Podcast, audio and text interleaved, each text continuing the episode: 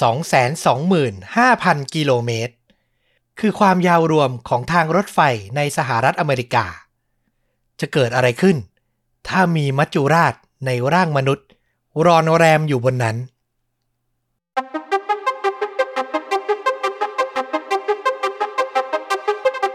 สวัสดีครับ สวัสดีครับ เรื่องจริงยิ่งกว่าหนังพอดแคสต์จากช่องชวนดูดะอยู่กับต้อมครับ แล้วก็ฟลุกครับ กับเรื่องจริงสุดเข้มข้นจนถูกนำไปสร้างเป็นภาพยนตร์ วันนี้ผมขออนุญาต ขายซีรีส์ก่อนเลยได้ไหมฮะรอบนี้มาแปลกคือจะพูดถึงหนังก่อนเลยเหรอ สั้นๆ กระชับกระชับ เพราะต้องบอกว่าเป็นอีกครั้งหนึ่งที่ผมเนี่ยมีโอกาสได้ไปรับชมสารคดี ซีรีส์จากทาง Netflix ดูเสร็จแล้วตั้งใจเลยว่ายังไงก็ต้องเล่าสนุกมากเรื่องนี้น่าสนใจมาก โอ้โห ผมเห็นคุณเกริ่นให้แฟนช่องได้ติดตามกันล่วงหน้านะ ผมเองอ่านผมยังรู้สึกน่าสนใจเลย เห็นใช่ไหมอ่าเนี่ยกำลังเครียดอยู่ว่าจะตัดต่อแล้วก็ลงคลิปทันหรือเปล่านะครับ ยังไงก็อย่าว่ากันรุนแรงนะ ใจเปราะบาง ผมว่าแฟนช่องเราเนาะถ้าติดตามกันมานานประมาณหนึ่งจะรู้ได้นะว่าทั้งต้อมและฟุกเนี่ย ยึดเอาเรื่องของคุณภาพเป็นสำคัญเนาะไม่งั้นก็คงเลือกวิธีทางอะไรอีกได้อีกหลายอย่าง แต่เราเลือกทางนี้เพราะว่าเราเชื่อว่าคุณผู้ฟังรอได้ เพื่อคุณภาพที่ดีที่สุดให้กับคุณผู้ฟังอะเนาะต้องบอกว่าเป็นคนที่หาทางออกให้เพื่อนได้เก่งมากจริง ๆ นะครับ เอาล่ะสำหรับซีรีส์ที่ผมอยากจะพูดถึงเนี่ยเป็นภาพยนตร์สารคดีชื่อว่า Catching Killers อืมอืมอืมอืมเป็นซีรีส์ที่ดังมากตอนนี้มีมาซีซั่นที่ 3 และที่เพิ่ง สตรีมมาล่าสุดประมาณเดือนกว่าๆที่ผ่านมานะครับ แล้วหัวใจหลักของเรื่องนี้ก็คือจะเล่ามุมมองของผู้ใช้กฎหมายของเจ้าหน้าที่ตำรวจเป็นสำคัญ ซึ่งมันน่าสนใจมากเนอะค่อยๆ สืบสวนสอบสวนตามลำดับขั้นไป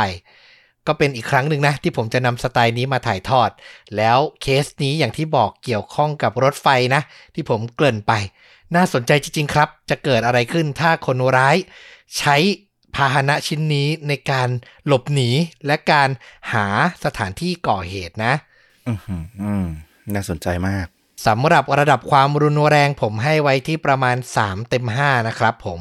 คือไม่ได้ลงดีเทลความโหดร้ายอะไรมาก แต่ก็ยังมีความสะเทือนใจอยู่พอสมควร ใครฟังแล้วไม่ไหวก็พักก่อนได้เหมือนเดิมนะครับ เอาละพาฟลุกกับคุณผู้ฟังครับไปรู้จักกับเจ้าหน้าที่ตำรวจ ตัวเอกคนแรกของเรา เดี๋ยวจะมีมาอีกหลายตัวละครเลยนะ แต่คนแรกเนี้ยเขามีชื่อว่าแรนดี้เคนเนดีครับ ยศปัจจุบันของเขาคือผู้กำกับการตำรวจที่เมืองฮิลสปริง รัฐเท็กซัส แต่เราต้องย้อนกลับไปเรื่องราวมันไม่ได้เกิดขึ้นเร็วๆนี้ มันเกิดขึ้นในปี 1998 ครับ คือทุกวันนี้แรนดี้เนี่ย เขาเป็นตำรวจมา 46 ปีแล้ว แต่เหตุการณ์ในครั้งนั้นเนี่ยมันเป็นวันที่เขาไม่มีวันจะลืมเลือนได้เลยอืม2ตุลาคมปี 1998 เขาได้รับแจ้งจากเพื่อนสนิทของผู้หญิงสูงอายุวัย 87 ปีคนหนึ่งที่มีชื่อว่าลิฟฟี่เมสันครับ เพื่อนเนี่ยแจ้งแรนดี้บอกแรนดี้ว่าช่วยไปเช็คดูลิฟฟี่ที่บ้านหน่อยได้ไหม เพราะปกติแล้วกิจวัตรประจำวัน เธอจะต้องมาเยี่ยมน้องสาวเป็นประจำ แต่นี่เธอหายไปเป็นวันๆแล้ว ใครติดต่อไปก็ติดต่อไม่ได้เลยแรนดี้เนี่ยรู้จักกับลิฟฟี่มาตั้งแต่ตัวเองอายุ 16 เท่านั้น คือฮิวสปริงมันก็ไม่ได้เป็นเมืองใหญ่โตอะไร ทุกคนรู้จักกันหมดเนาะ มีความเกื้อหนุน แล้วก็พูดคุยกันแบบใกล้ชิด แรนดี้ก็เลยตัดสินใจเดินทางไปที่บ้านของลิฟฟี่เมสันครับ ไปถึงก็ทำตามปกติเลย คือลองเช็คที่ประตูหน้าเป็นอย่างแรก ปรากฏว่าประตูล็อกครับ แล้วด้วยความที่ในบ้านเนี่ยมันไม่มีสัญญาณการตอบรับใด ๆ เลย ร้องเรียกก็ไม่มีคนพูดตอบ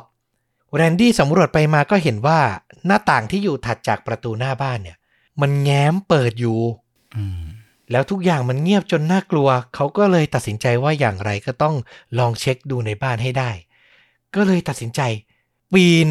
เข้าไปผ่านหน้าต่างบานนั้น พอเข้าไปถึงในบ้านของลิฟฟี่เมสันแรนดี้ก็ค่อยๆ เดินสำรวจครับ จากบริเวณห้องนั่งเล่น ทางเดินหลัก เข้าไปถึงห้องนอน แล้วในที่สุด เขาก็เจอร่างของลิฟฟี่นอนอยู่บนพื้น มีผ้าห่มเนี่ยคลุมร่างของเธออยู่ พอเปิดออกดูก็พบว่า มีรอยบาดแผลรอบๆศีรษะ และตามร่างกายเต็มตัวไปหมดเลยครับ คือเป็นภาพที่บาดตาบาดใจมากๆ สภาพร่างกายของลิฟฟี่เนี่ยถูกทุบตีอย่างรุนแรงหลายแผล แล้วที่โหดร้ายมากๆ คือ มันเป็นการถูกทุบตีโดยใช้ของไม่มีคมอะแรนดี้เนี่ยสะเทือนใจมากๆ เขาเพิ่งพูดคุยกับลิฟฟี่เมื่อไม่กี่วันก่อนหน้านี้ แล้วต้องมาเจอเธอในสภาพไร้ลมหายใจ เขาตัดสินใจ คิดขึ้นในใจว่ายังไงก็ต้องจับตัวคนที่กระทำแบบนี้กับลิฟฟี่ให้จงได้ เขาเริ่มสำรวจไปรอบๆบบ้าน ก่อนจะเจอว่าในห้องน้ำเนี่ยมีกระเป๋าสตางค์ของลิฟฟี่วางเอาไว้ พร้อมกับบัตรประชาชน คุณนึกภาพนะ เหมือนบัตรมันถูกดึงออกมาจากกระเป๋า แล้วมาวางไว้แบบเรียบร้อย โชว์ไว้เหมือนเป็นของกลางอะไรอย่างนั้นเลยอะอืม แปลก คือโชว์ไว้แบบให้เห็นเห็นเลย แล้วพอไปสำรวจต่อในครัวที่บริเวณอ่างล้างจาน ก็มีขนมปัง มีเศษของกินวางไว้ เหมือนมีคนน่ะมารับประทานแบบชิวๆอะเอาอย่างนี้ดีกว่า คือก่อเหตุเสร็จ ค้นกระเป๋าสตางค์เอาบัตรประชาชนวางโชว์ เดินมาหาอะไรกินในห้องครัว แล้วก็วางทิ้งเอาไว้แรนดี้สำรวจต่อไปจนถึงบริเวณหลังบ้าน เขาพบบานหน้าต่างครับ ที่มีรอยฝ่ามือเด่นชัดอยู่บริเวณกระจก คือคนร้ายอะน่าจะเอามือแนบกระจกแล้วพยายามงัดบานหน้าต่างให้มันเปิดออก เพื่อจะแอบเข้ามา คือหน้าต่างของบ้านหลังนี้ก็เป็นลักษณะดันขึ้นดันลงอะนะ เจอรอยมือคนร้าย แรนดี้มองผ่านไป บริเวณหลังบ้าน แล้วเขาก็คิดอะไรได้บางอย่างครับ คือในวินาทีแรกที่เห็นร่างของลิฟฟี่เขาคิดแล้วว่า คนที่ก่อเหตุร้ายขนาดนี้ ไม่น่าจะเป็นชาวเมืองอืมชาวเมืองที่เขารู้จัก ไม่มีใครที่น่าสงสัยที่จะทำอะไรที่โหดร้ายอย่างนี้ได้ แล้วพอมองผ่านหน้าต่างหลังบ้านไป สิ่งที่เขาเห็นคือ รางรถไฟครับ สัญชาตญาณตำรวจ แรนดี้มั่นใจมากๆว่าคนร้าย ต้องเดินทางโดยใช้รถไฟนี่แหละ แล้วมาก่อเหตุ ที่บ้านของลีฟี่ คือต้องบอกว่าก่อนหน้านี้แรนดี้ในฐานะเจ้าหน้าที่ตำรวจก็พบเห็น เหล่าคนเร่ร่อนต่างเมือง ที่อาศัยกระโดดขึ้นรถไฟอะแล้วก็มากระโดดลงที่เมืองฮิวสปริงแห่งเนี้ย มากหน้าหลายตามาตลอด คือคนเร่ร่อนใช้วิธีเดินทางแบบนี้ แล้วก็มาที่เมืองนี้เป็นประจำนั่นทำให้ในเวลาต่อมาแรนดี้ พยายามไปรวบรวมเก็บลายนิ้วมือคนเร่ร่อนเหล่านี้ ให้ได้มากที่สุดครับ เพื่อนำมาเทียบกับรอยมือที่เขาเจอบริเวณหน้าต่างหลังบ้านลิฟฟี่ แต่ปรากฏว่ารวบรวมมากี่สิบคน ก็ไม่มีคนไหนที่รอยนิ้วมือลายนิ้วมือเนี่ย ตรงกับที่กระจกบ้านลิฟฟี่เลยแม้แต่คนเดียวอืมข้อสันนิษฐานนี้ของแรนดี้ยังคงอยู่ แต่เขารู้แล้วว่ามันไม่ง่ายขนาดนั้นแล้ว ที่เขาจะหาคนที่ต้องสงสัยได้ อเมริกามีทางรถไฟความยาวรวมกว่า 140,000 ไมล์หรือ 225,000 กิโลเมตรนะอืมอืมนั่นหมายความว่าถ้าคนร้ายใช้รถไฟในการเดินทางมาก่อเหตุ แล้วก็กลับขึ้นรถไฟหนีไปจริง เขาสามารถออกไปอยู่ที่ไหนก็ได้ ในประเทศนี้ โดยที่ติดตามได้ยากมากๆครับ อย่างที่ผมบอกไปเคสนี้มันเป็นเคสที่นักสืบต้องใช้ความสามารถในการสืบสวนยากจริง ๆ ก็เลยอยากเล่าในมุมมองของเหล่านักสืบดูแรนดี้ตรวจสอบเบาะแสเท่าที่จะหาได้ไปเรื่อยๆ จนเวลาผ่านไปหนึ่งสัปดาห์หลังเกิดเหตุ ในที่สุด เขาก็ได้รับสายจากเจ้าหน้าที่ตำรวจอีกคนหนึ่งครับ ซึ่งประจำอยู่ที่เมืองเวสต์ยูนิเวอร์ซิตี้อยู่ในรัฐเท็กซัสเหมือนกัน เจ้าหน้าที่คนนี้มีชื่อว่าเคนมาฮาเขาโทรมาเพราะแรนดี้ขอความร่วมมือไปก่อนว่าถ้าเจอเคสที่อาจจะเชื่อมโยงกับเคสที่บ้านลิฟฟี่ได้ให้ติดต่อมาหน่อย แล้วที่เมืองเวสต์ยูนิเวอร์ซิตี้มันเกิดเคสของหญิงสาวที่ชื่อว่าด็อกเตอร์คลอเดียเบนตันครับ เธออายุ 39 นอนหลับสนิทอยู่ในห้องนอน คลอเดียเบนตัน ถูกทุบด้วยรูปปั้น ทองแดง ศพของเธอครั้งแรกที่เจ้าหน้าที่ไปเห็นเนี่ย มีผ้าคลุมร่างอยู่ โผล่ออกมาแค่บริเวณขาสองข้างเท่านั้น และที่สำคัญ มีบัตรประชาชนของเธอวางเรียงอยู่บนโต๊ะในห้องนั่งเล่นด้วยอ่ารูปแบบเหมือนกันเลย ใช่ ต่อไปอีกนิดนึง มีอาหารถูกกิน เหลือแล้วก็วางทิ้งเอาไว้ อืม เหมือนกันแบบแทบจะก๊อปปี้กันมา ใช้ของไม่มีคม ร่างของผู้หญิงที่ถูกทำร้ายถูกผ้าคลุมไว้ แล้วก็มีบัตรประชาชนและของกิน ที่สำคัญหลังบ้านของดรคลอเดียเบนตัน อยู่ติดกับรางรถไฟด้วยครับอื้อหือถึงตรงนี้เนี่ยแรนดี้ผู้รับผิดชอบเคสแรกบอกว่าได้ยิน เจ้าหน้าที่เคนมาห้าพูดเนี่ย ขนเขาลุกชันเลยนะ คือมันตรงกันมากๆ สิ่งที่ทำต่อมาเจ้าหน้าที่ก็นำลายนิ้วมือของผู้ต้องสงสัยในที่เกิดเหตุ ดรคอเดียเบนตันเนี่ยนะ มาเทียบกับฐานข้อมูลอาชญากรรม ปรากฏว่าเจอครับ เจอหน้าตาของคนร้ายแล้วก็ประวัติที่ระบุไว้ว่าเขาชื่อราฟาเอล เรเซนเดส รามิเลส เป็นชาวเม็กซิกันเรื่องราวเหมือนจะคลี่คลายง่าย ๆ ใช่ไหมอืมแต่ในฐานข้อมูลนั้นมันไม่มีที่อยู่ของเขา เขาเป็นชาวเม็กซิโกที่พำนักไม่เป็นหลักแหล่ง และเคยมีประวัติลักลอบโดยสารรถไฟมาก่อนหน้านี้ ตัวเขาเนี่ยเคยถูกจับกุมหลายครั้งด้วยหลากหลายคดี แล้วที่สำคัญ อย่างที่ผมบอกไป มันเคยมีการแอบขึ้นรถไฟ เพราะฉะนั้น แหล่งที่อยู่ของเขามันกระจัดกระจายไปทั่วประเทศ มันไม่สามารถระบุได้ครับ มันยังคงยากเหมือนเดิม ได้หน้าตาได้ชื่อมา แต่ความคืบหน้าก็ยังน้อยมากๆ แล้วถึงตรงนี้ เจ้าหน้าที่ระดับท้องถิ่น แค่สองหน่วยงานสองเมือง มันไม่เพียงพอ มันต้องใช้กำลังตำรวจที่รับผิดชอบระดับรัฐ เรื่องราวมันเลยต่อเนื่องไปถึงหน่วยที่มีชื่อว่าเท็กซัส Texas Ranger ต้องบอกว่าเป็นตำรวจรัฐของเท็กซัสนั่นแหละ รับผิดชอบทั้งรัฐเลยนะ แอบกระซิบนิดนึงคือ ผมคิดว่าตอนแรกมันจะมีแต่ในหนังคาวบอยโบราณนะหน่วยนี้อ่าผมเพิ่งรู้เหมือนกันว่าตำรวจรัฐเท็กซัสเขาเรียกกันว่า Texas Ranger เลยนะ แล้วที่สำคัญคุณฟลุกเครื่องแบบของเขานะ ใส่หมวกคาวบอยสีขาวเดินเฉิดฉายมาเลยครับเออผมว่ามีเสน่ห์นะเท่มากเลยนะเนี่ย เท่มากๆ เจ้าหน้าที่ตำรวจ Texas Ranger เขาบอกว่า white hat เนี่ยมันสำหรับกู๊ดกายอะเป็นสัญลักษณ์ของคนดี ถึงตรงนี้ Texas Ranger ออกประกาศจับคนร้ายอย่างราฟาเอลเรเซนเดสลามิเลสด้วยค่าหัวมากถึง 60,000เหรียญสหรัฐ ต้องบอกว่าเจ้าหน้าที่ที่รับผิดชอบคดีนี้เนี่ยมีหลายคน แต่มีคนหนึ่งที่เป็นตัวหลักเขามีชื่อว่าดรูคาร์เตอร์ ก็เป็นตำรวจที่ในตอนนั้นเนี่ยเพิ่งเข้ามาประจำใน Texas Ranger ได้ไม่กี่เดือน ไฟแรงมากๆ อยากคลี่คลายเคสนี้มากๆ แต่ด้วยเบาะแสที่มันนำไปสู่ทางตันทั้งหลาย มันทำให้เวลาผ่านไปถึง 5-6 เดือนเต็มๆ โดยไม่มีเงื่อนงำอะไรเพิ่มเติม จนในที่สุดเหตุร้ายก็เกิดขึ้นอีกครั้ง ครั้งนี้เกิดขึ้นที่เมืองไวมาในรัฐเท็กซัสนี่แหละครับ ห่างจากสถานที่เกิดเหตุที่ดรคลอเดียเบนตันถูกทำร้ายในเคสที่ 2 เนี่ย ไปทางตะวันตกประมาณ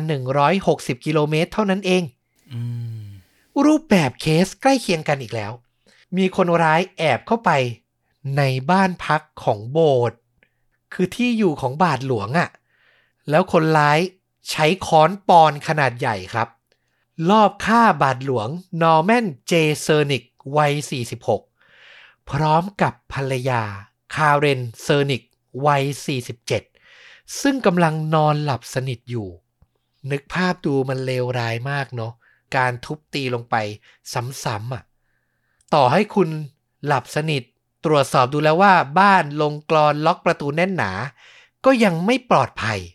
จนถึงตอนนี้เจ้าหน้าที่เขาสามารถระบุอาวุธได้แล้วหรือยังอะในแต่ละเคสจะใช้อาวุธไม่ตรงกัน แต่ที่เหมือนกันคือ เป็นของไม่มีคมเสมอ แต่จะไม่ใช่ของที่อยู่ในบ้านนั้นใช่ไหม มันถึงไม่มีหลักฐาน หลายอย่างใช้ในบ้านบ้าง หรือเตรียมไปบ้างอืมแต่ที่สำคัญคือมีรายนิ้วมือเห็นหน้าตาเห็นชื่อแล้ว แต่ยังตามตัวไม่ได้ เพราะคนร้ายหลบอยู่บนรถไฟใช้รถไฟในการเดินทาง แล้วไม่ได้อยู่เป็นหลักแหล่งไง อันนี้คือโจทย์ใหญ่ที่สุดอืม ผมสนใจตรงที่ว่าเขาดูมีรูปแบบมาตรฐานที่ค่อนข้างชัดเจน ก็เลยคิดไปว่าเออ หรือจะมีอาวุธบางอย่างติดตัวอยู่เสมอหรือเปล่า แต่ก็ไม่น่าจะใช่อย่างนั้น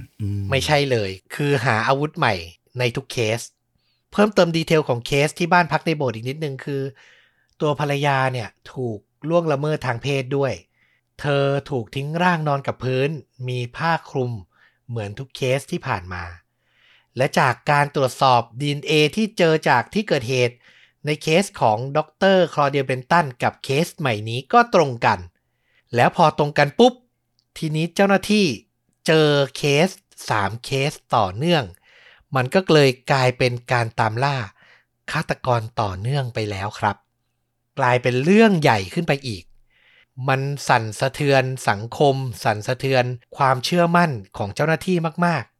แล้วสุดท้ายก็ต้องมีตำรวจหน่วยงานจากส่วนกลาง มาสืบเสาะหาข้อมูลแล้วก็ตามล่าคนร้ายด้วย FBI นั่นเองนำโดยเจ้าหน้าที่ที่มีชื่อว่าโทมัสแมคเครนแฮนครับ ตัวเขาบอกว่านี่คือเคสที่ใหญ่ที่สุดที่ตัวเองเคยทำสิ่งแรกที่ FBI เข้ามาแล้วตัดสินใจทำก็คือนำภาพคนร้าย กระจายออกสื่อให้มากที่สุด เหตุการณ์มัน คาบเกี่ยวระหว่างปี 1998 มาปี 1999 ในยุคนั้นโซเชียลมีเดียก็ยังไม่แพร่หลาย เพราะฉะนั้นสิ่งที่เจ้าหน้าที่พยายามทำก็คือนำออกรายงานข่าวทางโทรทัศน์นำภาพไปลงหนังสือพิมพ์ทั่วประเทศ แล้วไม่ใช่แค่ภาษาอังกฤษนะ ภาษาสเปน ที่ชาวเม็กซิกันน่าจะใช้เนี่ย ก็ถูกแปลไปแล้วก็ประกาศจับกลุ่ม แถมเขายังส่งเจ้าหน้าที่ FBI ถึง 56 หน่วยทั่วประเทศนะ ไปตรวจสอบแหล่งพักพิง คนไร้บ้าน คือไปตามหาทุกที่ที่คาดว่าคนร้ายน่าจะซุกซ่อนตัวอยู่ทำงานกันหนักมากๆ แล้วนั่นก็ทำให้เรื่องราวเคสของคนร้ายอย่างลาฟาเอลเรเซนเดสลามิเลสเนี่ยกลายเป็นข่าวใหญ่ ซึ่งนอกจากข้อดีในการที่สื่อมวลชนมาช่วยกันตามหามีเบาะแสเข้ามามากมายแล้ว พอเคสมันเป็นเรื่องใหญ่เนี่ย ตัวโทมัส หัวหน้าหน่วยของ FBI ที่มารับผิดชอบเนี่ยบอกว่า มันก็เกิดสิ่งที่เป็นปัญหาในการทำงานเหมือนกันนะ เพราะมันมีตำรวจหลายหน่วยมาก ๆ ที่จะต้องมาทำงานด้วยกันอืมทั้งตำรวจท้องถิ่น ตำรวจรัฐ ตำรวจ FBI ส่วนกลาง ทุกคนพอมาทำด้วยกัน หลาย ๆ คนดูหนังน่าจะเข้าใจ มันไม่ค่อยถูกกันหรอกเนอะอืมต่างคนก็อยากจะเป็นผู้นำในการสืบสวนทั้งนั้น แล้วผมว่าเจ้าถิ่นอย่าง Texas Ranger เองเขาก็คงไม่ค่อยอยากจะปล่อยให้คนนอกเข้ามา ยุ่มยามเลยนะ ถูกต้องเลยฟลุกวิเคราะห์ถูก คือถ้าใครดูหนังเยอะๆ ผมไม่ได้อยากจะสเต r ริโอไทป์นะ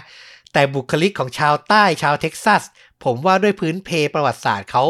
ต้องอยู่ในไร่ต้องคุ้มครองไร่ตัวเอง ในที่กว้างๆอะเขาก็จะมีนิสัยออกแนวแบบว่า ดิบๆนิดนึงลุยๆนิดนึงอะไรอย่างเงี้ยอยู่เป็นทุนเดิมแล้ว โทมัสหัวหน้า FBI บอกว่า เขารู้สึกว่า FBI เนี่ยอีโก้จัดแล้วนะ คิดว่าตัวเองเจ๋งแล้วนะ แต่ต้องแพ้ Texas Ranger ครับ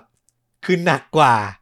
แล้วถ้าจะต้องหาเจ้าหน้าที่ FBI สักคนที่จะไปประสานงานไปร่วมทีมอะ่ะโทมัสก็ต้องหาให้ดีมากๆ ไม่งั้นการทำงานจะเป็นปัญหาอาจจะพังได้เลยอืมแล้วสุดท้ายตัวโทมัสก็เลือกเจ้าหน้าที่เอเจนต์คนหนึ่งที่มีชื่อว่า คิมเบอร์รี่บาร์กฮาวเซนเป็นเจ้าหน้าที่หญิงครับ คุณแม่ลูกสามถ้าขอสามคำให้เจ้าหน้าที่คิมเบอร์รี่โทมัสบอกว่าเธอเนี่ย ขยัน หัวแข็ง แต่ก็สามารถเข้ากับคนอื่นได้ดี คือผมฟังแล้วอะ่ะ นี่มีความเป็นคนเท็กซัสเหมือนกันนะอืมคิมเบอร์รี่ต้องไปทำงานร่วมกับเจ้าหน้าที่เท็กซัสเ a นเจอร์อย่างดรูคาร์เตอร์ที่ผมเล่าไปตอนแรก ทั้งสองคนมีความเหมือนกันหลาย ๆ อย่าง เป็นคุณแม่คุณพ่อที่เพิ่งมีลูกอ่อนเหมือนกัน เพิ่งเข้ามาในหน่วยงานไฟแรงเหมือนกัน แล้วนั่นทำให้การทำงานเข้าขากัน แล้วเป็นไปได้ด้วยดีอย่างไม่น่าเชื่อครับ 1 FBI หญิงกับ 1 Texas Ranger ไฟแรง รวมทีมกันและ เพื่อจะทำการสืบสวนเคสนี้คิมเบอร์รี่เริ่มต้นจากไล่ดูเคสเก่าๆก่อน คดีที่ปิดไม่ลงทั่วประเทศ เธออยากจะหาเคสที่มันมีลักษณะตรงกับเคสที่เกิดขึ้น 2-3 เคส ในช่วงนี้ คือสันนิษฐานว่าคนร้ายอะอาจจะก่อเหตุมา นานกว่า แค่ในช่วงนี้ก็เป็นได้ แล้วค้นหาไปไม่กี่ชั่วโมงเท่านั้นเอง สุดท้ายก็เจอครับ 29 สิงหาคม 1997 ย้อนไปประมาณ 2 ปี ที่รัฐเคนตักกี้ มีเคสที่นักศึกษาชายหญิงสองคน ฝ่ายชายชื่อว่าคริสโตเฟอร์ไมเออร์อายุ 21 ฝ่ายหญิงชื่อฮอลลี่ดันเพนเดลตันสองคนเดินเล่นกันอยู่บริเวณริมทางรถไฟ แล้วถูกคนร้ายลอบจู่โจม ด้วยอะไรรู้ไหม ก้อนหิน หนัก 9 กิโลกรัมอื้อหือคือคงเจอบริเวณที่เกิดเหตุนั่นแหละ ฝ่ายชายอย่างคริสโตเฟอร์ ถูกทุบตีจนเสียชีวิต ฝ่ายหญิงก็ถูกทำร้ายจนอาการสาหัส แต่โชคดีมาก คือในที่สุด เธอรอดชีวิตมาได้อย่างหวุดหวิดครับ เป็นเหยื่อเพียงคนเดียวที่รอดชีวิตมาได้ ทีนี้ตำรวจก็รู้แล้วว่า คนร้ายไม่ได้เพิ่งก่อเหตุ แต่ทำอย่างนี้มาหลายปีแล้ว เขามีความเชี่ยวชาญ แล้วก็มีรูปแบบการก่อเหตุที่ชัดเจนมากจริง ๆ ถึงตรงนี้ตำรวจทุกหน่วยทำงานร่วมกัน ช่วยเหลือกัน พยายามทุกอย่าง เพื่อจะตามตัวคนร้ายให้เจอให้เร็วที่สุด แต่สุดท้ายก็ยังไม่พบเจอเบาะแสใด ๆ ที่มันสำคัญพอ เวลาผ่านไปครับ ถึงวันที่ 4 มิถุนายน ปี 1999 ก็ประมาณ 8-9 เดือนแล้วอะจากเคสลิฟฟี่แล้วก็มีเหตุร้ายเพิ่มอีก หญิงชราอายุ 73 ปีครับ ชื่อว่าโจเซฟีนคอนวิชกาถูกฆ่าขณะนอนหลับ โดยใช้อีเตอร์ อีเตอร์คือเครื่องเจาะน้ำแข็งอะอืมนึกภาพค้อนที่มีปลายแหลมสองฝั่ง คือผมเห็นภาพอาวุธแล้วผมขนลุกเลยอะถูกอีเตอร์ ทุบทำร้าย แล้วเคสนี้เกิดขึ้นห่างจากเคสที่โบสถ์แค่ 5 กิโลเมตร เท่านั้นเอง ใกล้มากๆ สภาพบ้านหน้าต่างถูกลักลอบเปิด มีขนมปังถูกหั่นกินเหลือทิ้งเอาไว้ แล้วที่สำคัญสิ่งที่มีเพิ่มเติมมานะ คือบริเวณในบ้านมีหนังสือพิมพ์ ที่หน้าหนึ่งเนี่ยระบุข่าวฆาตกรรม ซึ่งเกิดขึ้นที่บ้านพักของบาทหลวงเอาไว้อยู่อะอืมและนอกจากนี้ที่เตียงนอนของโจเซฟีน มีตัวต่อของเล่น รูปรถไฟ วางโชว์เอาไว้ มันเป็นสัญญลักษณ์กับฟลุก ว่าเหมือนกับคนร้ายเนี่ย รู้แล้วว่าตัวเองมีตัวตน คือเจ้าหน้าที่วิเคราะห์ว่าเขาเริ่มจะพยอง เริ่มจะรู้สึกว่าตัวเองมีความสำคัญ บางมุมก็คิดได้ว่าเขาก็ก่อเหตุ เพิ่มเติมจากที่ทำอยู่ประจำแล้ว หรืออีกมุมหนึ่งคือ ฉันมีความสำคัญแล้ว ฉันก็เลยมาก่อเหตุเพิ่มอืมเพราะในตอนนั้นเนี่ยเหล่าสื่อมวลชนต่างขนานนามเขาแล้วว่า The Railroad Killers คือมีชื่อมีฉายา มีความน่าหวาดกลัวแล้วอะ ก็เป็นอีกครั้งเนอะที่เกิดสมญานามหรือฉายาขึ้นมาให้กับฆาตกร แล้วก็อาจจะส่งผลทางลบอะเนอะคือตัวฆาตกรรู้สึกถึงความมีอำนาจของตัวเองขึ้นมา ก็น่ากลัวเหมือนกัน ถูกต้องน่ากลัวจริง ๆ แล้วที่สำคัญครับ ถัดจากเคสโจเซฟีนคอนวิชกาไปไม่กี่ชั่วโมงนะ วันเดียวกันเนโอมิโดมิงเกสอายุ 26 ครับ ถูกพบเป็นศพในเมืองใกล้ ๆ กัน เธอนอนเสียชีวิตอยู่ในบ้านพร้อมผ้าคลุมบนพื้น มีการถูกล่วงละเมิด แล้วก็มีบัตรประชาชน วางโชว์อยู่บนพื้นเช่นกัน โอ้โหสองเคสในวันเดียว มันเป็นอะไรที่น่ากังวลมากๆ เพราะตำรวจยังไม่มีเบาะแสหลักในการติดตามคนร้ายเพิ่มเติมได้เลย ถึงตรงนี้ประชาชนเริ่มเกิดอาการหวั่นวิตก มีรายงานข่าวว่าประชาชน โดยเฉพาะในรัฐเท็กซัส เริ่มซื้อสัญญาณกันขโมย ซื้อล็อกกุญแจใหม่ ซื้ออาวุธไว้ป้องกันตัวเพิ่มขึ้น ยามค่ำคืน ผู้คนก็เริ่มไม่กล้าที่จะออกจากบ้าน เวลาผ่านไปทีมตำรวจกดดันมากๆสองสามสัปดาห์ต่อมา หลังเกิดเหตุล่าสุด เจ้าหน้าที่ก็ได้ข่าวที่ยิ่งทำให้ทุกอย่าง เลวร้าย และถูกประชาชนกดดันยิ่งขึ้นไปอีก เพราะว่ามีข้อมูลหลุดออกมาจากตอมจากจุดตรวจคนเข้าเมือง ว่าคนร้ายอย่างราฟาเอลเรเซนเดสลามิเลสเนี่ยสองสามสัปดาห์ก่อนหน้านี้ เขาถูกตรวจพบ ตรวจเจอถูกกักตัวเอาไว้แล้วนะ ที่ด่านตอมออืมแต่สิ่งที่เกิดขึ้นคือมันมีความผิดพลาดของโปรแกรมคอมพิวเตอร์ทำให้ไม่สามารถตรวจเช็ค ตรวจประกาศเจอได้ว่า ชายคนนี้เนี่ยคือฆาตกรต่อเนื่องที่ทางการต้องการตัว แล้วในที่สุดลามิเลสก็ถูกปล่อยให้เข้ามาในอเมริกาได้อะหืมโอ้โห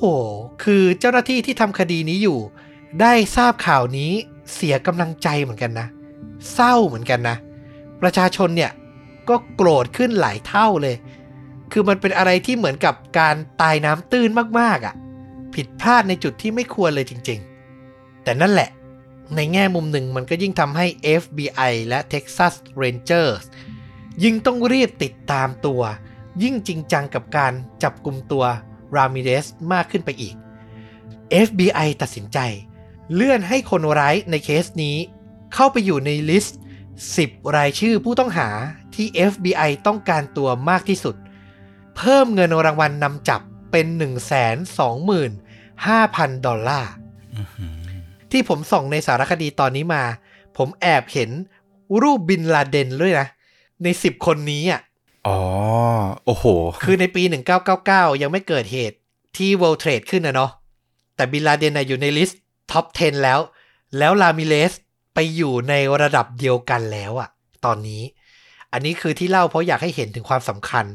ที่จริงจังมากๆ แล้วจริงจังยิ่งกว่านั้นครับ อย่างที่บอกโซเชียลมีเดียไม่มี สิ่งที่ควรจะทำมากที่สุดตอนนี้คือ ไม่ใช่แค่ออกรายงานข่าวแล้ว แต่เจ้าหน้าที่ตำรวจต้องไปออกทีวีเลย รายการที่ตอนนั้นส่งผลสำคัญได้มากที่สุดมีชื่อว่าอเมริกา Most Wanted ดรูคาร์เตอร์ครับ หมวกคาวบอยสีขาว Texas Rangers ที่มีความเท่ มีบุคลิกที่น่าสนใจนะ ยอมไปออกรายการเป็นการออกโทรทัศน์ครั้งแรกของเขา รูปแบบรายการก็คือเจ้าหน้าที่ก็จะไปให้ข้อมูลใช่ไหม แล้วก็จะมีเจ้าหน้าที่ของรายการ รอรับสายเบาะแสแบบสดๆ ใครรู้อะไรโทรมาเดี๋ยวนั้นได้เลย อย่างที่เราทราบกันสหรัฐอเมริกาเป็นประเทศที่ใหญ่มากเนาะ มีฝั่งตะวันตกฝั่งตะวันออก เวลาในการออกอากาศรายการก็จะไม่ตรงกันเหมือนกัน เจ้าหน้าที่ดรูคาร์เตอร์เนี่ยต้องออกรายการสดอ่าฝั่งตะวันตกก่อน แล้วถึงเวลาอีกสักชั่วโมงสองชั่วโมง ก็มาถ่ายทอดสด ส่วนกลางของประเทศ ส่วนตะวันออกไล่ไป คือเผยแพร่จนหมดประเทศเลย แล้วเบาะแสสดๆอะมันหลั่งไหลเข้ามาจนเจ้าหน้าที่ในรายการแทบจะกรองกันไม่ไหวอะ แต่ถึงอย่างไรก็ต้องทำ แล้วในที่สุดครับ มีเจ้าหน้าที่ที่รับสายอะเรียกให้ดรูคาร์เตอร์เดินไปพูดคุยกับสายของผู้หญิงคนหนึ่งที่โทรเข้ามา เธอเนี่ยอ้างว่าเป็นญาติของคนร้าย ผู้หญิงในสายบอกว่าเธอเนี่ยชื่อว่าลูเป้แล้วราฟาเอลเรเซนเดสลามิเลสที่เจ้าหน้าที่ตำรวจคิดว่าเป็นชื่อของคนร้ายเนี่ย ไม่จริงนะ นั่นเป็นชื่อลุงของเธอ แล้วก็เป็นลุงของคนร้ายด้วย คือลูเป้กับคนร้ายเนี่ยเป็นญาติกัน ชื่อจริงๆของเขาคืออังเคลเรเซนดิสลูเป้บอกว่าอังเคลมีน้องสาวอีกคนชื่อมานูเอล่าอาศัยอยู่ในเมืองอัลบูเคอร์กีในรัฐนิวเม็กซิโก ซึ่งติดอยู่กับรัฐเท็กซัส โอ้โห ข้อมูลในส่วนนี้สำคัญจริง ๆ ครับ แต่สิ่งที่สำคัญกว่าคือ ดรูต้องพิสูจน์ให้ได้ว่านี่มันข้อมูลจริง หรือแค่คนที่อยาก โทรมาปั่นป่วนคำถามแรกที่ดรูถามกับลูเป้คืออะไรรู้ปะอืมคุณบอกว่าคนร้ายเป็นญาติคุณใช่ไหม แม่ของเขาอะชื่ออะไร แล้วลูเป้ก็ตอบได้ คือชื่อของแม่คนร้ายเนี่ย ไม่ได้เป็นข้อมูลที่ตำรวจอะส่งกระจายออกไปให้ประชาชนรับทราบ เนี่ย พอจุดนี้ตอบได้รูคาร์เตอร์ก็เลยเชื่อมั่นว่า นี่น่าจะเป็นข้อมูลสำคัญ เขากับคิมเบอร์รี่ก็เลยตัดสินใจเดินทางไปที่อัลบูเคอร์กีไปคุยกับมานูเอล่าที่ลูเป้บอกว่าเป็นน้องสาวของอังเคลคนร้ายอะนะครับ ยากเหมือนกันนะ ไปเกลี้ยกล่อมให้น้องสาว เชื่อว่าพี่ชายของตัวเองอะ่ะ เป็นฆาตกรต่อเนื่องอืมแล้วขอให้น้องสาวเนี่ย ให้ความร่วมมือ มานูเอล่าก็แบ่งรับแบ่งสู้แหละ คือเธอก็เชื่อนะ สิ่งที่เจ้าหน้าที่ตำรวจพูดไป แต่เธอก็ปฏิเสธ บอกว่าไม่รู้เลยว่าพี่ชายอยู่ที่ไหน เธอกับเขาเนี่ยไม่ได้คุยกันนานแล้ว ดรูก็ยังคงเน้นย้ำต่อ บอกให้มานูเอล่าเตรียมตัวเอาไว้ เพราะตอนนี้การตามล่าจากเจ้าหน้าที่ มันหนักหน่วงและแพร่กระจายไปทั่วประเทศแล้ว ไม่นานหรอกเขาเชื่อว่าอังเคลคนร้ายเนี่ยจะเริ่มหวาดกลัวจากการถูกไล่ล่า ถูกไล่ต้อน แล้วจะต้องติดต่อน้องสาว ซึ่งอาศัยอยู่ในอเมริกาเนี่ยแน่นอน ก็ถือว่าคืบหน้านะ แต่ก็ยังไม่ถึงขั้นสุด เคสล่าสุดเกิด 4 มิถุนายนใช่ไหมอืมต่อมาไม่นานเท่านั้นครับ 15 มิถุนาที่เมืองกอร์แฮม รัฐอิลลินอยส์ห่างจากเท็กซัสไปประมาณ 1,300 กิโลเมตร ไกลนะ ก็เกิดเคสของคุณจอร์ดมอร์เบอร์ครับ เป็นชายสูงอายุวัย 80 ปี ถูกปืนลูกซอง ยิงเข้ากลางศีรษะ แล้วก็ตัวลูกสาวของเขาชื่อว่าแคโรลินเฟรเดริกวัย 52 ถูกท้ายปืนกระบอกเดียวกันนั่นแหละ ทุบตีจนเสียชีวิต ในบ้านที่ทั้งคู่เนี่ยอาศัยอยู่ร่วมกัน ที่สำคัญบ้านของทั้งคู่อยู่ใกล้รางรถไฟด้วย ก็สรุปได้ว่าเป็นเคสที่น่าจะก่อเหตุโดยอังเคล รามิเลสเช่นเดียวกัน ถึงตรงนี้มีเหยื่อนับรวมได้ 8 คนแล้ว แล้ว 4 คนหลังสุดเนี่ยห่างกันไม่ถึง 2 สัปดาห์ เป็นช่วงเวลาที่เหมือนอังเคลเพิ่งกลับจากเม็กซิโกเข้ามาในอเมริกาอีกครั้ง ที่ผมบอกอะว่าผ่านตอมอมาได้ แล้วมาก่อเหตุซ้ำอีกดรูกับคิมเบอร์รี่เนี่ยก็พยายามทำงานเพิ่มเติมนะ แต่จุดมุ่งหมายสำคัญความคาดหวังสำคัญที่สุดก็คือ หวังให้คนร้ายติดต่อมานูเอล่าน้องสาวสักทีเถอะ และสุดท้ายครับ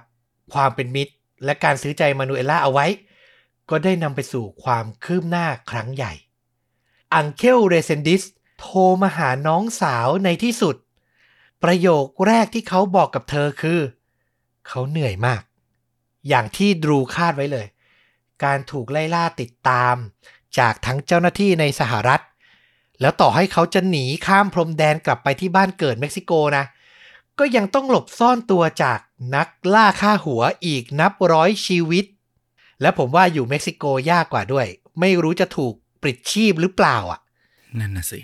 หลังพูดคุยกับน้องสาวจบ ผู้เป็นน้องอย่างมานูเอลล่าก็รีบแจ้งข่าวให้ดรูกับคิมทราบทันที เจ้าหน้าที่ทั้งสองก็รีบเดินทางกลับไปที่อัลบูเคอร์กีในวันที่ 12 กรกฎาคม ปี 1999 แล้วในที่สุดเขาก็มีโอกาสได้เจรจากับคนร้ายครับ คือตัวอังเคลไม่ยอมพูดกับดรูกับคิมเบอร์รี่โดยตรงนะ แต่ให้มานูเอลล่าเนี่ยเป็นคนกลาง ผมไม่แน่ใจว่าเพราะเขากลัวจะถูกดักสายและติดตาม หรือเพราะสัญญาณโทรศัพท์มีปัญหา อันนี้ไม่ทราบได้ แต่การเจรจามันเป็นแบบรับสายมา คุยกันหนึ่งนาที วาง ผ่านไปครึ่งชั่วโมง โทรมาใหม่ คุยกัน 45 วินาที วาง หรือสัญญาณตัดไป อะไรประมาณนี้อะอืมคือมันเป็นไปอย่างยากลำบากมากๆ แต่ดรูกับคิมเบอร์รี่ไม่ยอมให้เบาะแสนี้หลุดลอยไป คือยังไงก็ต้องเจรจาให้เป็นผลสำเร็จ เวลาผ่านไปนานหลายชั่วโมงครับ จากกลางวันเข้าสู่ช่วงกลางดึก ในที่สุด อังเคลเอ่ยปากยอมมอบตัว บอกว่าตัวเองเนี่ย จะไปรอเจ้าหน้าที่ตำรวจทั้งสองที่ชายแดน เมืองเอลพาโซ ซึ่งอยู่ติดกับเม็กซิโกนั่นเอง จากอัลบูเคอร์กีต้องใช้เวลาขับรถแบบไม่พักเลยนะ ประมาณ 6 ชั่วโมงดรูกับคิมเบอร์รี่ตัดสินใจออกเดินทางทันที แต่สิ่งที่เขาต้องคิดอีกอย่างคืออะไรรู้ป่ะอืมทั้งคู่เห็นตรงกันว่า มันยังเชื่อใจไม่ได้อะ ฆาตกรต่อเนื่องที่ก่อเหตุขนาดนี้ จะยอมมอบตัวจริง ๆ เหรอ แล้วถ้าเขาเรียกกำลังเสริม ให้เจ้าหน้าที่ไปลุมล้อมเป็นสิบสิบชีวิต มีหน่วยพิเศษไปดักรอ ดักซุ่มเนี่ย เกิดคนร้ายเปลี่ยนใจ หนีไป หลุดลอยไปได้อีก มันก็จะเป็นการสูญเสียโอกาสที่สำคัญอีกครั้ง สุดท้ายดรูกับคิมเห็นตรงกันว่า ทั้งคู่จะไปหาอังเคล เพียงแค่สองคนเท่านั้นครับอืมเรื่องใหญ่นะ คือวัดดวงไปเลยอะ่ะ ไม่รู้แหละว่าจะอันตรายมากน้อยแค่ไหน แต่ถ้าไปมากกว่านี้ เดี๋ยวคนร้ายจะเกิดเปลี่ยนใจเกิดแตกตื่นได้ ดูกับคิมขับรถ จนไปใกล้ๆถึงจุดนัดพบแล้ว อยู่ในช่วงเช้ามืด สุดท้ายคิมเบอร์รี่ ยังอยากจะทำอะไรที่ให้เจ้านายได้รู้อยู่อะ ก็เลยตัดสินใจแวะพัก แล้วก็โทรศัพท์ไปบอกหัวหน้าหน่วย FBI ที่ผมเล่าไปตั้งแต่ต้นก็คือโทมัสนะที่ส่งเธอมา เธอไปเล่าให้หัวหน้าฟังว่าเนี่ย เกิดเหตุแบบนี้ขึ้น เขายอมจะมอบตัวกับฉันแล้วนะ แต่ฉันกับดรูตัดสินใจขอมาเพียงแค่สองคน หวังว่าคุณจะเข้าใจ คือผมนึกภาพเหมือนซีนในภาพยนตร์เลยอะตำรวจแหกคอกสองคนที่ขอทำเองอะ อันนี้คือแจ้งให้รู้ไว้เฉยๆ แต่พวกคุณอะส่งกำลังมาไม่ทันแล้วล่ะ ฉันจะไปกันแล้ว อะไรอย่างนั้นอะอืมสิ่งที่โทมัสพูดกลับมาคือ ผมเข้าใจนะ ว่าคุณคิดอะไร คุณอยากทำเพราะอะไร แต่อย่าทำแบบนี้อีก พูดจบวางสาย ปึ้ง โมโหมาก แต่ก็คือเหมือนกับพูดโดยในนะว่าครั้งนี้ไม่ว่าอะไร คือในฐานะเจ้าหน้าที่ปฏิบัติการเหมือนกันก็คงเข้าใจ แต่ในหมวก ความเป็นหัวหน้าก็ไม่เข้าใจนั่นแหละ ก็โมโหนั่นแหละ ก็เลยตัดสินใจวางสายไปดีกว่า เหมือนกึ่งๆจะได้ไฟเขียวดรูกับคิม ก็ไปจอดที่บริเวณชายแดนจุดนัดพบ ริมทางหลวง ตัวคิมเบอร์รี่เนี่ยรออยู่บนรถด้วยหัวใจเต้นแรง เธอไม่รู้จริงๆครับว่าทุกอย่างจะราบรื่นหรือไม่ดรูเป็นคนที่ลงจากรถไปยืนอยู่ริมถนน รถยนต์ ขับผ่านเขาไป คันแล้วคันเล่า เขารออยู่นาน จนในที่สุดก็สังเกตเห็นรถกระบะคันหนึ่ง ขับแล่นเข้ามาดรูสังเกตเห็นว่ามีคนสามคนนั่งเรียงกันอยู่บริเวณด้านหน้ารถคันนั้น แล้วเห็นได้ชัดเลยว่าอังเคิลเรเซนดิสนั่งอยู่ตรงกลาง เมื่อรถจอดสนิท ผู้โดยสารด้านข้างเปิดประตู ให้เรเซนดิส ลงมาจากรถ เขาค่อยๆเดินเข้ามาหาดรูด้วยทีท่าสงบนิ่ง ดรูแอบตกใจที่เรเซนดิสตัวเล็กกว่าที่เขาคิดไว้มาก สูงเพียง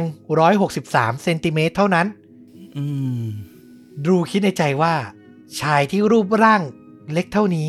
เนี่ยนะ ที่ทำลายชีวิตผู้คนไปมากมาย อย่างไม่น่าเชื่อ ขนาดนี้ ดรูค่อยๆเดินตรงเข้าไปเช่นกัน ทั้งสองหยุดยืน เผชิญหน้า มันเป็นช่วงเวลานิ่งเงียบเสี้ยววินาที ในที่สุดตำรวจหนุ่ม ยื่นมือไปให้จับทักทาย ก่อนเอ่ยปากพูดว่า ผมชื่อดรูเรเซนดิสมองหน้าดรู ก่อนจะค่อยๆ ยื่นมือจับทักทายกลับมา ดรูคว้ามือเขาเอาไว้ ก่อนจะบิดให้ร่างเรเซนดิสหันหลังกลับไป แล้วก็ใส่กุญแจมือเขา ทันทีคิมเบอร์รี่ที่มองจากในรถ โล่งใจมากๆที่ทุกอย่างเป็นไปตามที่คาดเอาไว้ อังเคลเรเซนดิสถูกเกลี้ยกล่อมจากคนในครอบครัว บวกกับความหวาดกลัวจากการถูกตามล่า ทั้งจากทางการแล้วก็จากเหล่านักล่าฆ่าหัว สุดท้ายเขาก็เลยยอมมอบตัว ต่อมาเขารับสารภาพในชั้นศาลว่าก่อเหตุฆาตกรรมคนรวมไปมากกว่า 15 ราย โอ้โห นี่ยังไม่รวมเคสปริศนาอีกมากมายที่หลักฐานสืบสาวมาไม่ถึงตัวเขา แต่เคสที่เกิดขึ้นเพียงเท่านี้ก็เพียงพอให้ศาลตัดสิน โทษประหารชีวิตให้กับอังเคลเรเซนดิสในปี 2000 แล้วการประหารด้วยการฉีดยาก็เกิดขึ้นจริงในเดือนมิถุนายน ปี 2006 ถึงตรงนี้หลายคนน่าจะอยากรู้ว่า แรงจูงใจของเขาคืออะไรอะ นั่นน่ะสิทำไมเขาก่อเหตุร้ายได้ขนาดนี้ มีประวัติว่าเขาเนี่ยเกิดที่เมืองที่ชื่อว่าพูเอบราในเม็กซิโกในปี 1959 ถูกเลี้ยงมาโดยคุณแม่เลี้ยงเดี่ยว คือความเป็นอยู่ไม่ค่อยดีนั่นแหละ ในที่สุดเมื่ออายุได้ 6 ขวบ คุณแม่เลี้ยงไม่ไหว อังเคลก็ถูกส่งไปอยู่กับลุงกับป้า จนกระทั่งอายุ 12 ก็กลับมาอยู่กับแม่อีกครั้ง คือเหมือนเขาไป อยู่ที่ไหนก็อยู่ได้ไม่นานเท่าไหร่ พ่อแม่ญาติพี่น้องเลี้ยงไม่ค่อยไหว เรียนถึงแค่มหนึ่งเท่านั้นเอง ก็ไม่สามารถศึกษาต่อมากกว่านั้นได้แล้ว ตัวคุณแม่เคยให้สัมภาษณ์ไว้ว่าตัวอังเคิลเนี่ยมีนิสัยรักสันโดษ ไม่สูงสิงกับใคร ไม่ค่อยสร้างปัญหา และจุดเปลี่ยนสำคัญที่คาดว่ามีผลต่อจิตใจเขามันเกิดขึ้น ตอนที่เขาอายุประมาณ 13-14 ปี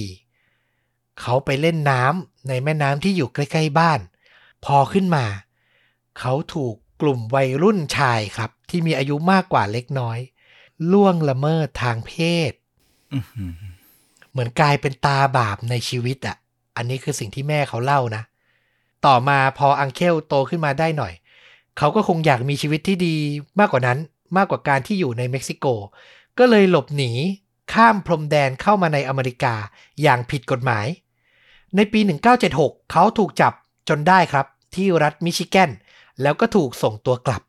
แต่ก็ยังมุ่งมั่น แอบกลับเข้ามาอีกครั้งในปี 1979 จนถูกจับที่เมืองไมอามีในรัฐฟลอริดา ครั้งนี้ไม่ใช่ข้อหาแอบเข้าเมืองแล้ว แต่เป็นการแอบบุกเข้าไปในบ้าน เพื่อขโมยสิ่งของและทุบตีชายชาราเจ้าของบ้าน อายุ 88 ปี คือเขาอะเลือกก่อเหตุสองทาง ไม่คนที่หลับสนิทอยู่ ก็ต้องเป็นผู้หญิงหรือเป็นคนสูงอายุอืมจากเคสในปีนั้นน่ะ ที่ไมอามี่เขาถูกตัดสินให้จำคุก 20 ปี แต่ติดอยู่จริงแค่ 5-6 ปีเท่านั้นเอง ในปี 1985 ก็ถูกปล่อยตัวออกมา ระหว่างนั้นแม่ของเขานี่แหละ ก็เป็นคนที่ให้รายละเอียดเพิ่มเติมอีกว่า อยู่ในคุก เขาก็ยังเจอประสบการณ์เลวร้าย ถูกรุมโทรมจากพวกแก๊งนักเลงหัวรุนแรงอีกอะอื้อหือถ้าให้ผมเดานะ ด้วยความที่เขาค่อนข้างจะเป็นชายร่างเล็กอะ่ะอาจจะต่อสู้คนได้ยาก ก็เลยทำให้ถูกรุมทำร้ายลุมล่วงละเมิดอยู่ตลอดเลย หลังออกจากเรือนจำในครั้งนี้ เขาถูกส่งตัวกลับเม็กซิโกไปอีก แต่ก็ยังคงหาทางกลับเข้ามาในสหรัฐอเมริกา อีกเรื่อยๆ และพฤติกรรมความรุนแรงก็เริ่มทวีความโหดร้ายขึ้น เช่นเดียวกัน มีการลักลอบฆาตกรรมผู้คนริมทางรถไฟหนึ่งครั้งก่อนหน้านี้ ก่อนเคสริมทางรถไฟที่ผมเล่าไปที่มีผู้หญิงรอดชีวิตมาได้ เคยฆาตกรรมไปแล้ว ก่อนหน้านี้อีก อย่างที่บอกคือรวมเหยื่อทั้งหมด 15 ราย นี่แหละก็พอจะเดาได้ว่า จุดเริ่มต้นมันก็มาจากการดูแลในวัยเด็ก แล้วก็การถูกล่วงละเมิดนะเนาะนอกจากนี้ก็มีข้อมูลประปรายว่าในวินาทีที่ศาลตัดสินประหารชีวิต ดูเหมือนเขาจะมีอาการทางจิต มีการบอกว่าศาลตัดสินอย่างนี้ไม่ได้ พระผู้เป็นเจ้าเป็นคนแนะนำให้เขาก่อเหตุ และเขาเนี่ยเป็นอมตะไม่มีใครสามารถประหารชีวิตเขาได้ คือมันก็มีข้อมูลบ่งบอกถึงความไม่ปกติทางจิตใจของเขา ในข่าวด้วยนะ อย่างไรก็ตามสิ่งที่เขาทำมันก็โหดร้ายเหลือเกิน และอย่างที่บอกผมว่ามันมีความยากในการสืบสวน จากการที่เขาเนี่ยขึ้นรถไฟรอนแรมไปได้ทั่วสหรัฐ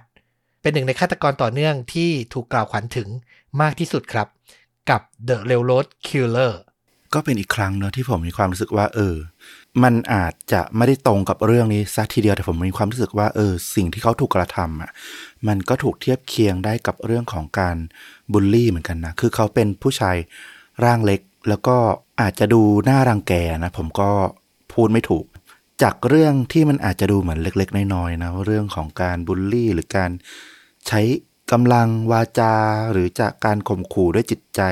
ผลกระทบด้านจิตใจต่าง ๆ เนี่ย มันอาจจะส่งผลไปมากกว่าที่คนที่ทำการรังแกคิดก็ได้นะ มันจะสร้างบุคคลคนหนึ่งให้เติบโตออกไป ผิดเพี้ยนบิดเบี้ยว มากมายแค่ไหนเราตอบไม่ได้เลย แต่ว่าแน่นอนว่าการบูลลี่มันเป็นสาเหตุเริ่มต้นได้อย่างแน่นอน อันนี้เราก็ไม่ได้พยายามที่จะให้เกิดความเห็นใจนะ แต่พยายามหาคำอธิบายและเข้าใจตัวฆาตกรว่าทำไมเขาถึงต้อง กลายเป็นอย่างนั้น ถ้ามันจะสามารถป้องกันอะไรตรงนั้นได้ก็อย่างน้อยเนาะอย่างที่พูดกันว่าเอออย่างน้อยให้มันเป็นวัฒนธรรมเรื่องของการที่จะไม่เห็นด้วยหรือไม่ยอมรับ ไม่ใช่แค่ว่าเราจะไม่ทำแต่ก็ต้องบอกและเตือนผู้อื่นที่เขาทำด้วยว่าเออ มันไม่ถูกต้องมันอาจจะส่งผลกระทบอะไรไปมากมายมหาศาลแค่ไหน เราไม่สามารถทราบได้เลย อืถูกต้องเลย เน้นย้ำอีกทีนะครับ ช่องเราไม่ได้หาความชอบธรรม หาเหตุผลในการก่อเหตุ ให้ฆาตกรนะ ไม่ได้เรียกความสงสาร แต่เราอยากสื่อให้เห็นว่า จุดเริ่มต้นของปีศาจร้ายอะ่ะ จริง ๆ พวกเราในสังคมนี่แหละ มีส่วนในการป้องกันมันได้นะอืมอ่า ก็ฝากเอาไว้ก็แล้วกัน แล้วก็ซีรีส์ที่ผมเน้นย้ำตั้งแต่เริ่มเรื่องนะ Catching Killers น่าสนใจแล้วก็นำเสนอให้เห็นถึงการทำงานของเจ้าหน้าที่ตำรวจได้ดีมากๆ ดูแล้ว จะลุ้นและเอาใจช่วย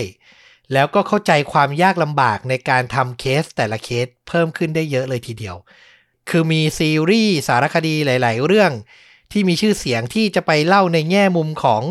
ตัวคนร้ายไปแล้วอะนะ ผมก็อยากจะแนะนำซีรีส์ที่ตามติดเจ้าหน้าที่บ้าง ก็ไปรับชมกันได้ใน Netflix นะครับสำหรับใครที่สนใจ ส่วนใครชื่นชอบการรับฟังพอดแคสต์จากชวนดูดะ ก็ยังคงสนับสนุนเราโดยตรงได้เหมือนเดิมนะครับ ส่งรายได้ให้เราด้วยการกดปุ่ม Super Thanks อยู่ใกล้ๆ ปุ่มกดไลค์ กด Subscribe ทาง YouTube หรือจะสมัครสมาชิกช่อง สนับสนุนเราเป็นรายเดือนก็ได้เช่นเดียวกัน แล้วกลับมาพบกับพอดแคสต์ตอนใหม่ได้ในโอกาสต่อไป วันนี้ลาไปเพียงเท่านี้ สวัสดีครับ สวัสดีครับ